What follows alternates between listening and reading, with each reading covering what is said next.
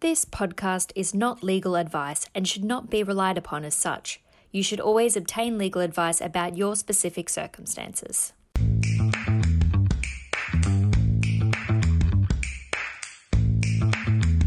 Welcome to today's episode of Tax Records, where we will be looking at tax basics if you buy, sell, or own cryptocurrencies or NFTs.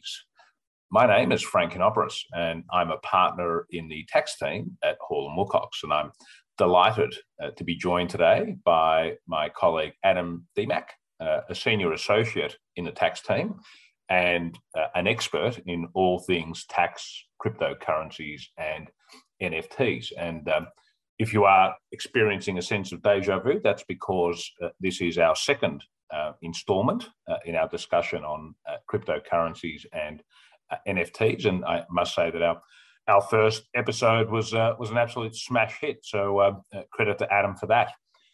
Now, Adam, the last time we spoke about cryptocurrencies, NFTs, and tax. Um, I think it's safe to say that we scratched the surface of this um, very complex topic. And uh, we touched on some of the basic tax issues. I, I think I, I, asked you to, to explain it to me all like I was an eight year old, and um, uh, you, you, managed to do that with aplomb.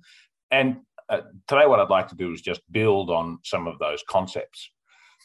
So, in the last podcast, Adam, uh, you discussed that cryptocurrencies and, and NFTs, they're not a currency and they're not a foreign currency for tax purposes.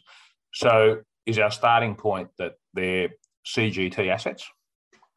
Thanks, Frank. Uh, good to be back. Um, this is a good place to start, actually. And I think uh, probably I'll just preface what we talk about today by saying that we're still going to be on Tax 101. But this question of whether cryptocurrencies and NFTs are CGT assets is really the next logical point to go to.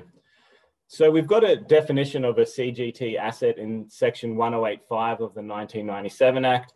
And it tells us that a CGT asset is any kind of property uh, or a legal or equitable right that is not property.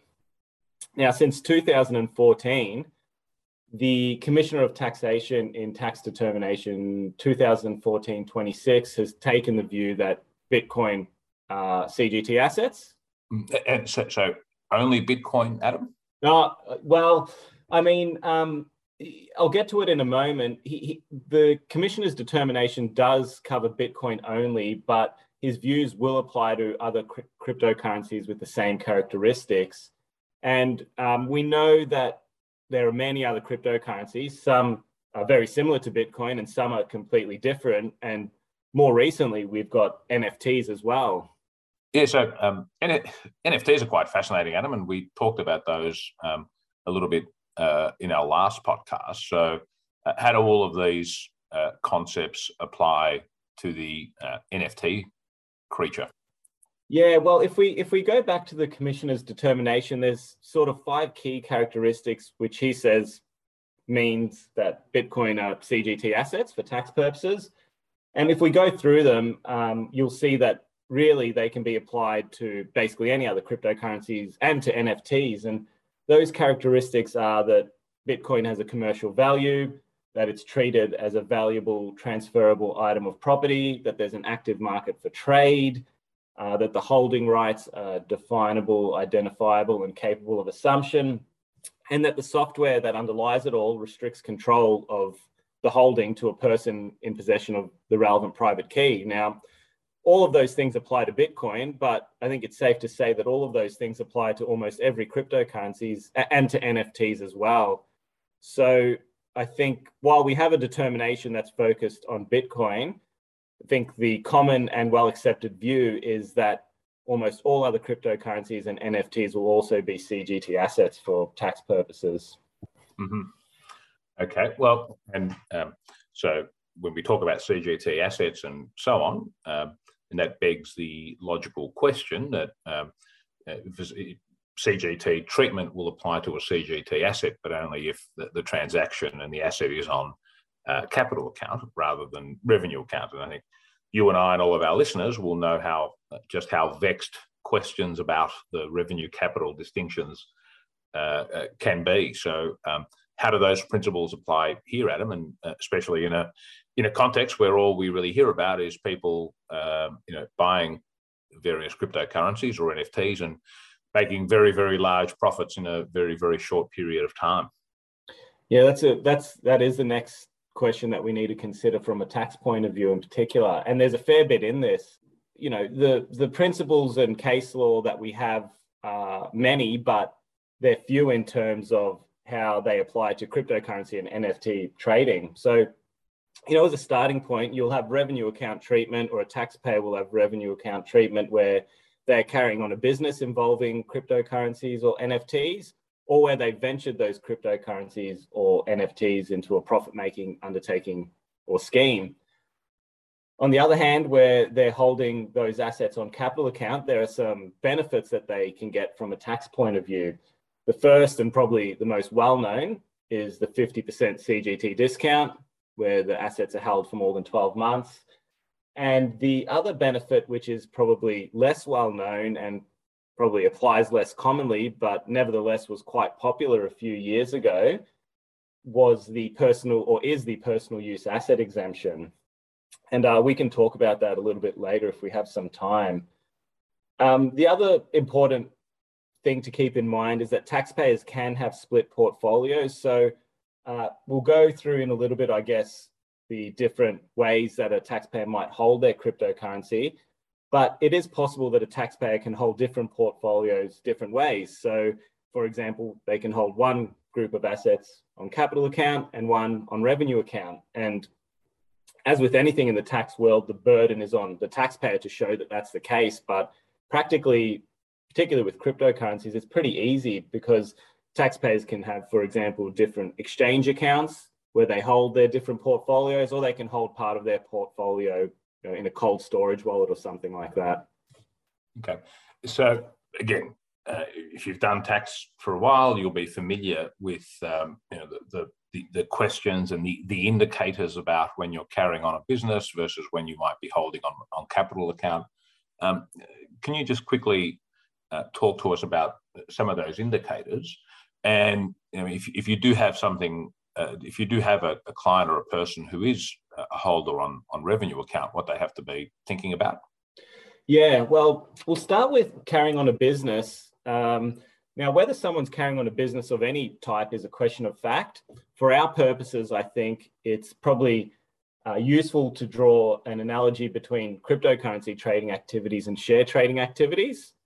And we can see that there are some cases on that point. And uh, in fact, there are some private binding rulings that the commissioner has released, which sets out his views of when cryptocurrency and share trading activities will amount to the carrying on of a business. But it really is a question of fact. Um, on that point, there's also some ATO website guidance. And the ATO website guidance indicates that if someone's carrying on a cryptocurrency uh, trading business, a mining business, or they're operating an exchange, they'll hold those cryptocurrencies, those assets uh, in the course of carrying on a business. And what that will mean from a tax point of view is that the Division 70 trading stock rules will apply to those cryptocurrencies or, or to those NFTs. Now, if someone is not carrying a carrying on a cryptocurrency or NFT business, they might still hold those assets on revenue account if they've been ventured into a profit-making undertaking or scheme. And on that topic, there is a huge amount of case law, again, not concerning cryptocurrencies, but for the most part concerning property developments. So we've got, if you're a tax person, you would have heard for sure of Scottish mining, Whitford's Beach, Casimaty, Statham, all these cases that talk about when somebody who's purchased property ventures that property into a profit making undertaking or scheme. The assets are obviously different, but the principles will still apply. Again, there are some private binding rulings that the commissioner has released on this point. And if you look at them, you'll find that mostly they're favorable to the taxpayers. And, and what I mean by that is that the commissioner seems to be willing to find, quite willing to find, that taxpayers can hold their cryptocurrencies or NFTs, in fact, on capital account. Um, and anecdotally, that reflects my practical experience as well in dealings with the commissioner in this space. I mean, one big point, or there is probably one big point to make in terms of private binding rulings, and that is that they're only binding on the commissioner in respect of the taxpayer who made that ruling, and um, only to the extent that the facts hold true. One probably last thing that I want to say here is um, when we're undertaking an analysis of whether a taxpayer holds their cryptocurrency or NFTs on capital or revenue account, we probably have to be a bit cautious of comparing those assets to other assets that we've uh, been aware of and that people have you know owned and held for many many years. And what I'm getting at here is that if you think of property, a loan, or dividends, they all can and for the most part do in many cases offer a periodic return, whereas many cryptocurrencies and NFTs don't. For example, Bitcoin, if you hold it and buy it, it doesn't give you anything back. You might sell it for a profit, but then the question becomes well, if you bought that Bitcoin or that cryptocurrency only for the purpose of profitable resale, were you always holding that asset on revenue account? So it's just something to keep in mind uh, when we're doing this sort of an analysis. Thanks. Well, to, to my old-fashioned uh, brain, uh, Adams, it reminds me a little bit of the arguments around gold bullion uh, and, and, the like. So, um, and I know you do lots of work um, in this area, and I, I also know that um, in, in recent times you've had to help taxpayers with um, you know uh, inquiries from the ATO about their um, uh, about their crypto holdings or trading activity or, or sales and purchases. What are two or three quick examples of the sort of issues that uh, the ATO is examining for uh, some of the taxpayers that you work with? Well, I mean, the, the common issues and probably the, the, the most common issue that the ATO is examining is whether taxpayers have in fact actually reported and returned all of their cryptocurrency trading activities or NFT trading activities. And um, I think that's a reflection of a few things. One is that, um, and I spoke, we spoke about this a little bit in the first podcast. One problem is that taxpayers can, over the course of an income year, enter into a huge number of trades and transactions and it can very easily become incredibly difficult to accurately track everything.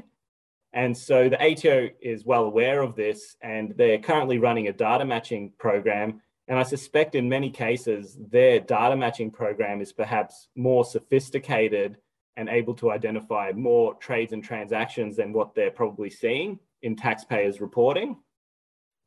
And then the other issue is what we've spoken about today, which is really that capital revenue distinction. I think while you know anecdotally it seems that the commissioner's sort of willing to accept that taxpayers can hold these sort of assets on capital account, that that's not a given, and taxpayers uh, will need to justify that treatment if that's the that's what they've adopted. So if, if they've lodged returns on the basis of capital account treatment, that's what they'll need to explain. And probably the the other uh, issue that perhaps isn't something that has been a topic of engagement with the commissioner, but which has come up uh, fairly recently and fairly commonly is how investment funds approach, also this is cryptocurrency investment funds, how they approach the capital revenue distinction and how they fit within the fund rules that we see in the you know in the tax law.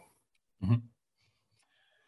There's uh, a lot to uh, a lot to unpack there. So now, I just want to take it to one specific um, tax technical point, um, if, if, I can, please, and that, that goes back to our discussion about capital account treatment and something that you talked about earlier, uh, being the personal use asset um, exemption. Uh, I know a little bit about what that is, but could you give us a little explanation of what the personal use asset exemption is?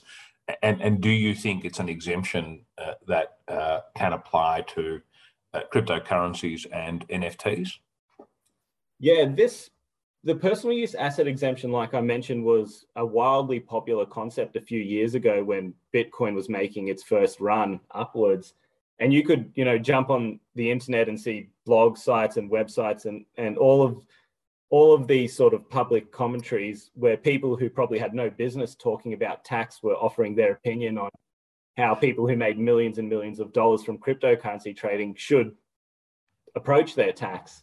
And what I'm getting at is that there were a lot of uh, there was a lot of commentary on the internet suggesting that people who had made a whole lot of money from cryptocurrency trading in Australia, in fact, didn't have to pay any tax because of this thing called the personal use asset exemption. And we've got a definition of what is a personal use asset, and very quickly, it's a CGT asset that is used or kept mainly for your personal use or enjoyment. And the important part here is that if you make a gain from a personal use asset that you acquired for less than $10,000, that gain is uh, disregarded. And if you make a loss, that's disregarded as well. So the basic idea is if you bought, you know, a Bitcoin or some Bitcoin for $9,000 and then sold it for $9 million, you pay no tax on that gain. Um, there's a little bit of guidance from the courts on the topic. There's a case called Favaro, which tells us the term personal use is used in contradistinction to use for business or profit making purposes, but it's helpful but of limited uh, guidance. I think for the most part, most taxpayers who are trading in cryptocurrencies simply have no leg to stand on in terms of applying the personal use asset exemption. I mean, th- think about if you go and buy a Bitcoin, what what personal use are you getting out of that? It's not like a jet ski that you're riding, or it's not maybe like a piece of artwork that you're looking at and getting some, you know, some personal use and enjoyment from. It's just sitting there, probably in a exchange.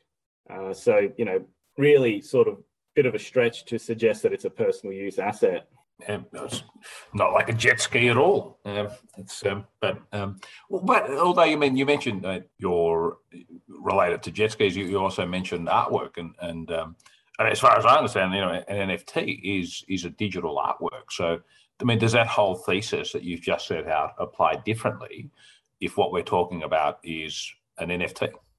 Yeah, no, I think that's a really good point, and I think it's something that we're likely to see possibly some litigation on in the future. You know, NFTs are completely different to cryptocurrencies in one sense. They are unique, and if you think about the most common example of an NFT, it is like you mentioned, it's a digital artwork, and I think it's very easy to see how someone might get some personal use and enjoyment out of a digital artwork. You might like looking at it like a normal artwork or like many people, you might use that NFT in uh, your background image for various social or uh, social media accounts. And your ownership of that NFT might allow you to participate in certain uh, you know, communities. So you can certainly see how people could get some personal use and enjoyment out of NFTs and how they could therefore meet the definition of a personal use asset. There is one private binding ruling that I found from the commissioner where he took the view that the taxpayers' NFTs weren't personal use assets, but like with all private binding rulings, we can't really appreciate or see all of the facts. I think that this is probably somewhere where we are likely to see some dispute with the commissioner uh, in the very near future. So I guess time will tell if, if I'm right about that. Fascinating. Fascinating. Um, and um, in terms of uh, closing up, Adam, were there any final uh, messages that you would like to, uh, to, to leave with our listeners today? I think probably the final message that I'd like to leave for people is that uh, if you are, you know, actively trading in cryptocurrencies or NFTs, or if you have in the past, you can expect that the commissioner will be expecting you to return properly all of the gains and losses that you've made from those activities. I've mentioned already a few times now that the commissioner's carrying on a cryptocurrency data matching program. And anecdotally, I've it's my understanding that the, the program's been pretty successful and that the commission has been able to identify a lot of activity and that he will be writing to people who do not approach their compliance properly. Well, thank you so much, Adam, and and um, thank you for your your, your masterful uh, explanation today of um, NFT and um, and cryptocurrency uh, issues. And I, I, I, really admire the work you've put into this to become a real expert uh, in the area. And um, and who knows, maybe one day these these podcasts will become uh, uh, works of art uh, worthy of NFTs themselves. But um, and, and I, I do look forward to having you back for more podcasts as we continue to um, explore uh, this uh, evolving concept and this evolving topic with our clients.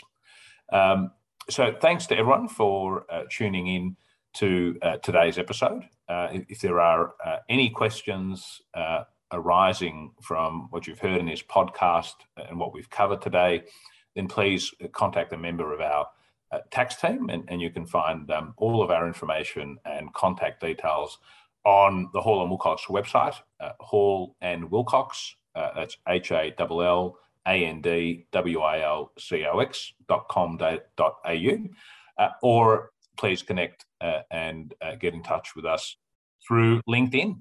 Also, uh, please consider subscribing to Tax Records on our website. And if you do, you will be automatically notified uh, when new episodes uh, come out and uh, when new seasons of Tax Records uh, come out. And please don't forget that uh, if you enjoyed today's episode, we'd be most grateful if you could rate, review, or follow our podcasts uh, wherever it is that you choose to listen to podcasts from.